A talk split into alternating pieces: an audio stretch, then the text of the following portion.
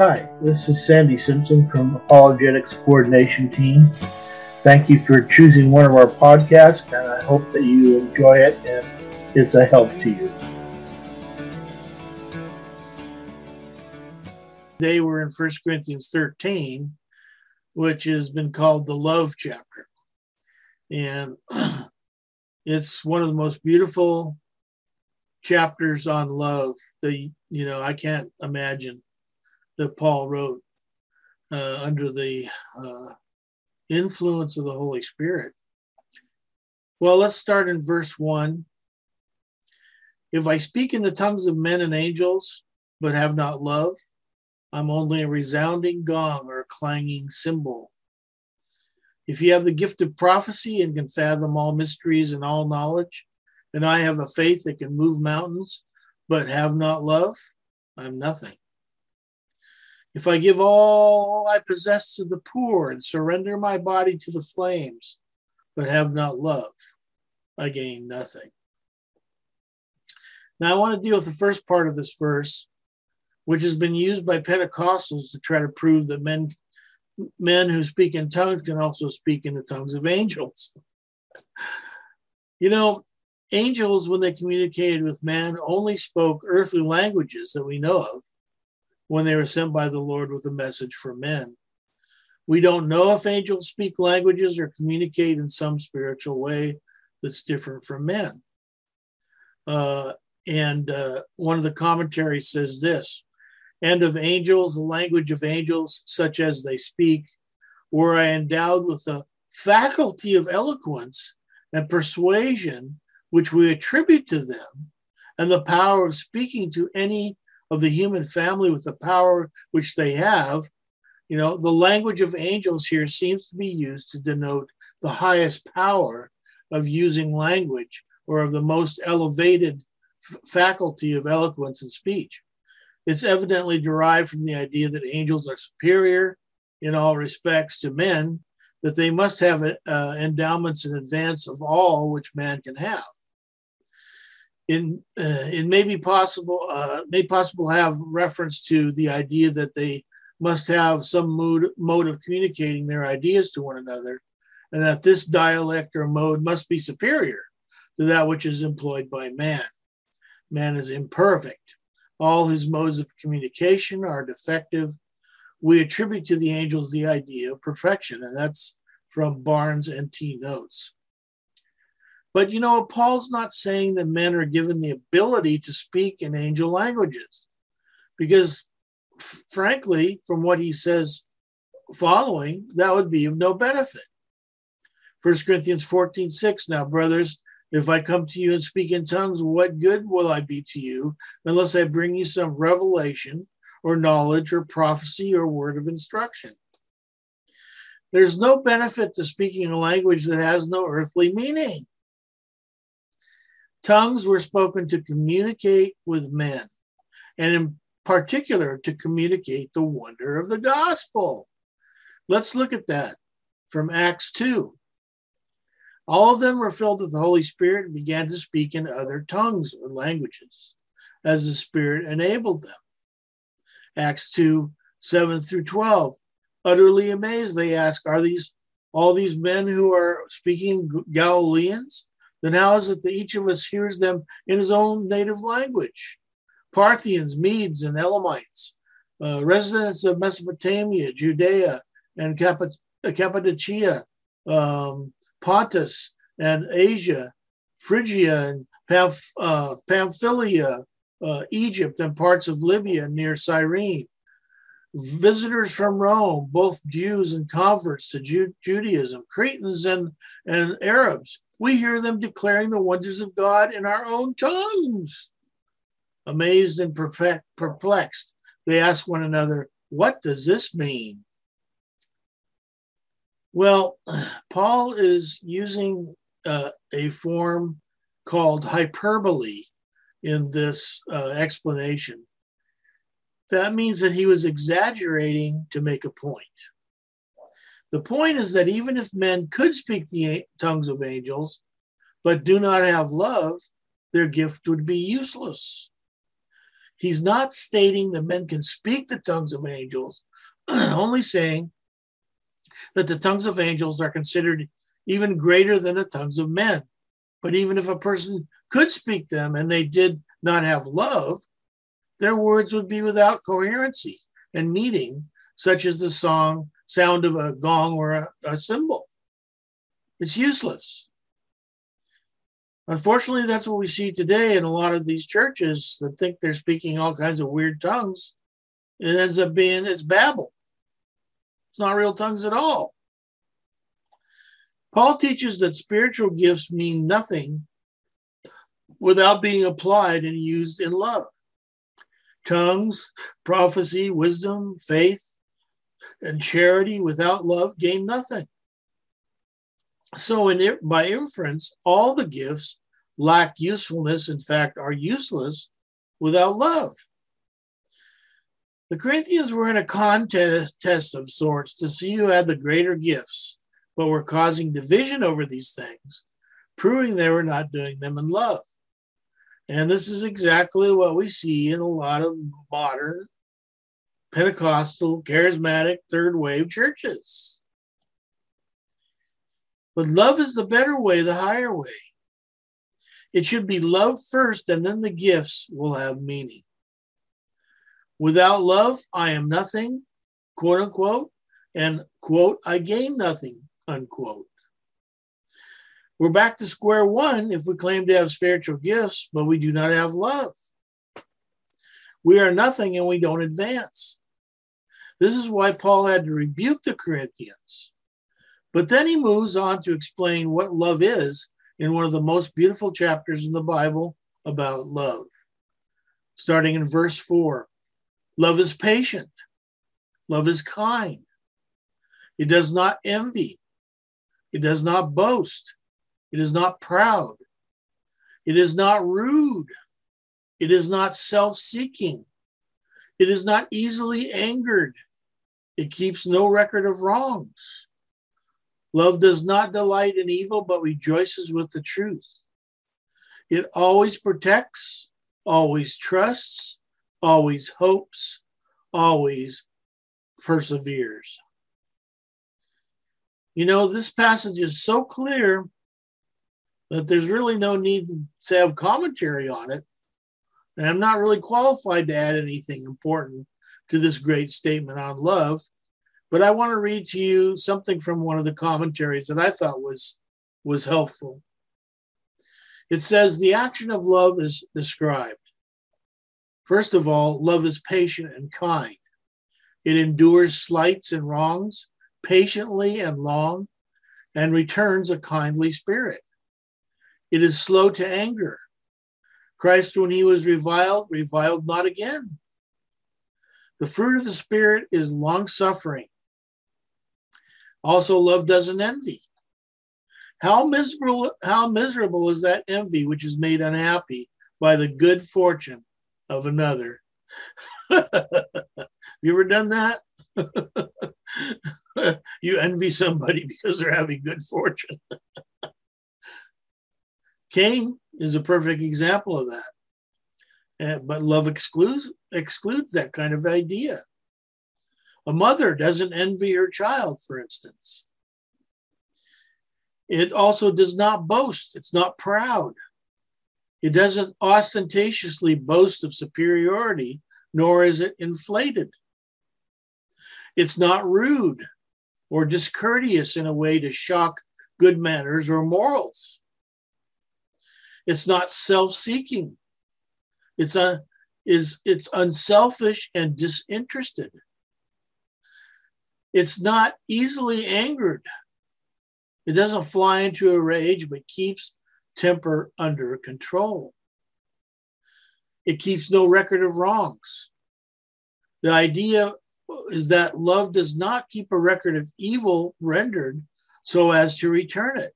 It's called keeping a grudge. It does not delight in evil. Instead of rejoicing, is filled with sadness by wrongdoing of any kind. But it does rejoice in the truth in its triumphs. It also protects. It bears up in spite of all things evil and is not overcome. Love bears up against the tide of evil as a rock against the waves. May we be that way today, folks. We live in what's called by the Bible the evil day.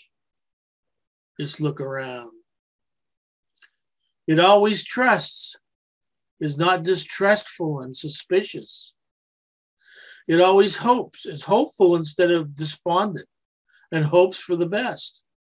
How hard for the loving mother to give up hope for her backsliding son, for instance. It always preserves, endures patiently persecution and suffering. The cardinal quality of fortitude, hardihood, unyielding persistence is meant. And this was from People's New Testament notes. Well, these are the characteristics of love.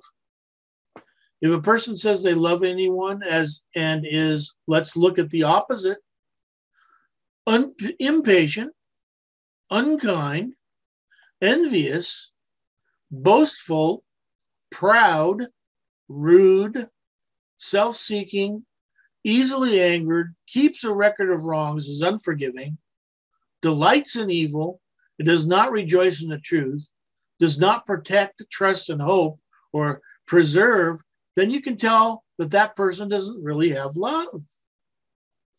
That's a good test to put the people who say they love, but they're really self seeking. They're too involved in themselves. The passage goes on in verse 8 Love never fails, but where there are prophecies, they will cease. Where there are tongues, they will be stilled. Where there's knowledge, it will pass away. For we know in part and we prophesy in part, but when perfection comes, the imperfect disappears. When I was a child, I talked like a child. I thought like a child. I reasoned like a child. When I became a man, I put childish things behind me. Now we see but a poor reflection as in a mirror. Then we shall see face to face. Now I know in part, then I shall know fully, even as I am fully known. Whoa, what a thought, folks. You ever thought about that one? We will fully know God. Amazing.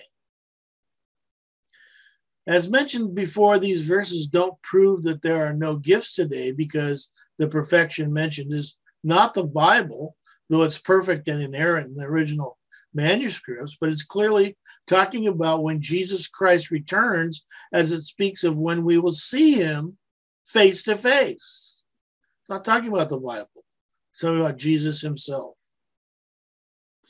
Love does not fail. Prophecies, tongues, and knowledge will eventually fail they will cease to exist. But love, love is forever. That's because we live in space and time and only know a limited number of things. It's similar to our growing up. When we were children, we spoke, but our words were not always in line with knowledge and rarely with wisdom. But when we became mature, we left those foolish ways behind so it will be when we see the Lord. Whereas we saw things as though reflected in a mirror, upon being united with Him in the rapture, resurrection, and millennial kingdom, we will see Him face to face and will understand fully, just as we are fully known by Him now. Wow, what a promise, folks. We will know fully We'll finally understand what God has done and is doing.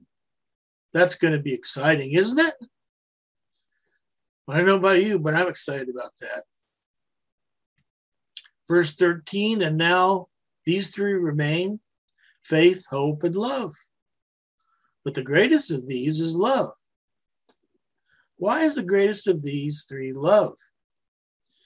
Where I propose it's because love endures forever, like I've said before. Jude 121 Keep yourselves in God's love as you wait for the mercy of our Lord Jesus Christ. To bring you to eternal life. Second Thessalonians 3 5, may the Lord direct your hearts into God's love and Christ's perseverance. John 3:16 of course for God so loved the world that he gave his one and only son that whoever believes in him shall not perish but have eternal life. The love of God has in, etern, uh, endured for eternity, past to future. In fact, God had love within himself, the Trinity. That's where love comes from. You, you've heard this, the phrase, God is love. That's why. That's where we learn of love. Love will endure for eternity. Faith and hope have their important place now and so remain. But in eternity, there'll basically no longer be a need for faith and hope. That's because our faith is placed in God, and when we're finally with Him in the new heaven and new earth, and in fact, in the millennial kingdom, we will be with the object of our faith. Therefore, faith will no longer be needed. Also, our hope today is in Christ and his return. But when he returns, our hope will no longer be needed. This is a reminder that those who teach that faith is a force that God used to create the universe and can therefore be used by men to create reality, what a big fat lie. Jesus Christ is the object of our faith and hope. He's who we put our faith and hope in. Faith is not a force, but it's our trust in Him to do all that He's promised. But you know what? There is one of these three things that remains forever, and that's love. Never goes away. God's love spans the ages and eternity and will never fail or cease to exist. One of the commentaries says this the excellency of love above the power of speaking the languages of men and of angels, above the power of understanding all mysteries, above all faith, even the highest kind, and above the virtue of giving all one's goods to feed the poor or one's body to be burned, all these endowments would be valueless without love. Another one says the conclusion as if the apostle should say, Such therefore will be our condition then, but now we have three things, and they remain sure if we're, uh, we are Christ's, without which true religion cannot consist. That is faith, hope, and charity. And among these, charity or love is the chiefest because it ceases not in the in the life to come as the rest do, but is perfected and accomplished. for seeing that faith and hope tend to things which are promised and are to come, when we have presently gotten them, to what purpose would we have faith and hope? But yet, there are at length we will truly perfectly love both God and one another. And that's from 1599 Geneva footnotes. And one more says this to sum up the excellencies of charity, he prefers it not only to gifts, but to other graces, to faith and hope. And now abide faith, hope, and charity, but the greatest of these is charity. True grace is much more excellent than any spiritual gifts, whatever. And faith, hope, and love are the three principal graces, of which charity is the chief, being the end to which the other two are but means. This is the divine nature, the soul's felicity, or it is a uh, uh, is complex mental uh, to the rest in God and holy delight in all the saints. And it is everlasting work when faith and hope shall be no more. Faith fixes on the divine revelation and assents to that. Hope fastens on future felicity and waits for that. And in heaven, faith will, will be swallowed up in vision and hope in fruition. There is no room to believe and hope when we see and enjoy. But love fastens on the divine perfections themselves and divine image on the creatures and our mutual relation both to God and them. These will all shine forth in the most glorious splendors in another world. And there will be love, love. There will love be made perfect. There we shall perfectly love God because he will appear amiable forever. And our hearts will kindle at the sight and glow with perpetual devotion. And there shall we per- perfectly love one another when all the saints meet there, when none but saints are there, and saints made perfect. O blessed state! How much surprising the best below! O amiable and excellent grace of charity! How much does it exceed the most valuable gift when it outshines every grace and is the everlasting consummation of them? When faith and hope are at an end, true charity will burn forever with the brightest flame. Note, those border most upon the heavenly state and perfection, whose hearts are fullest of this divine principle and burn with the most fervent charity, it is the surest offspring of God and bears his fairest impression. For God is love and where God is to be seen as he is and face to face, their charity is in its greatest height. There there only will it be perfected. And that is from Matthew Henry commentary. So well said, I'd say. This is what we look forward to. This is the perfect when it, when the perfect comes. I hate it when these guys use this thing to try to say that that the, the, there are no gifts today because the Bible already came. It's not talking about the Bible. It's talking about Jesus and the resurrection. They need to reread their Bibles. They often take these kinds of things out of context and make a whole new doctrine out of them, which has nothing to do with the Bible.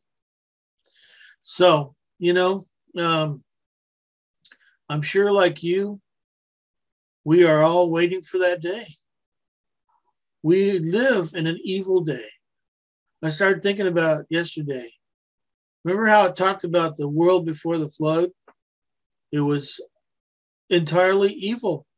People's thoughts were always evil all the time. There was violence and evil going on. I look and see what's going on. I was talking about the new uh, NRSV that tries to general gender neutralize everything.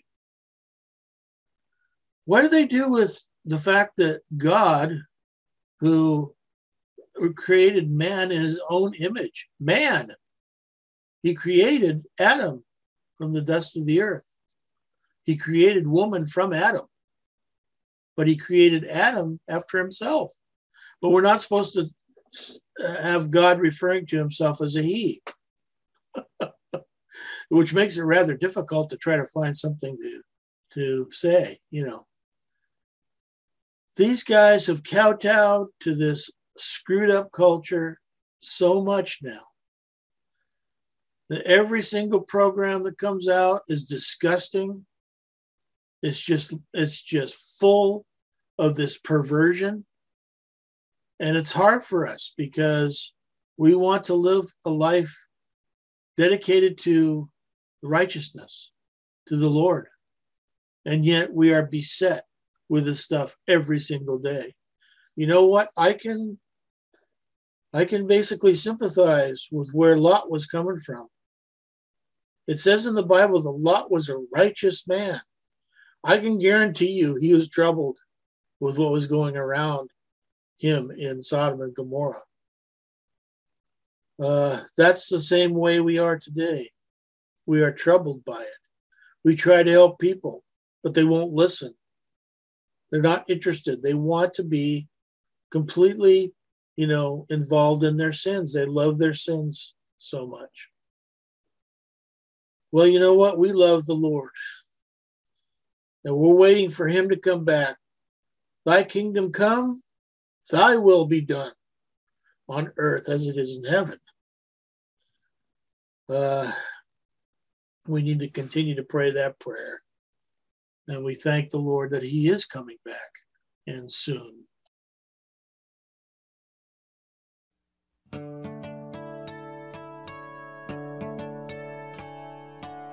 Hi, this is Sandy Simpson again. Thank you for listening to one of our podcasts. You can come to my website, Apologetics Coordination Team, at deceptioninthechurch.com, or go to our YouTube site called Act TV and check out our DVDs and books, etc. Thank you so much for checking us out.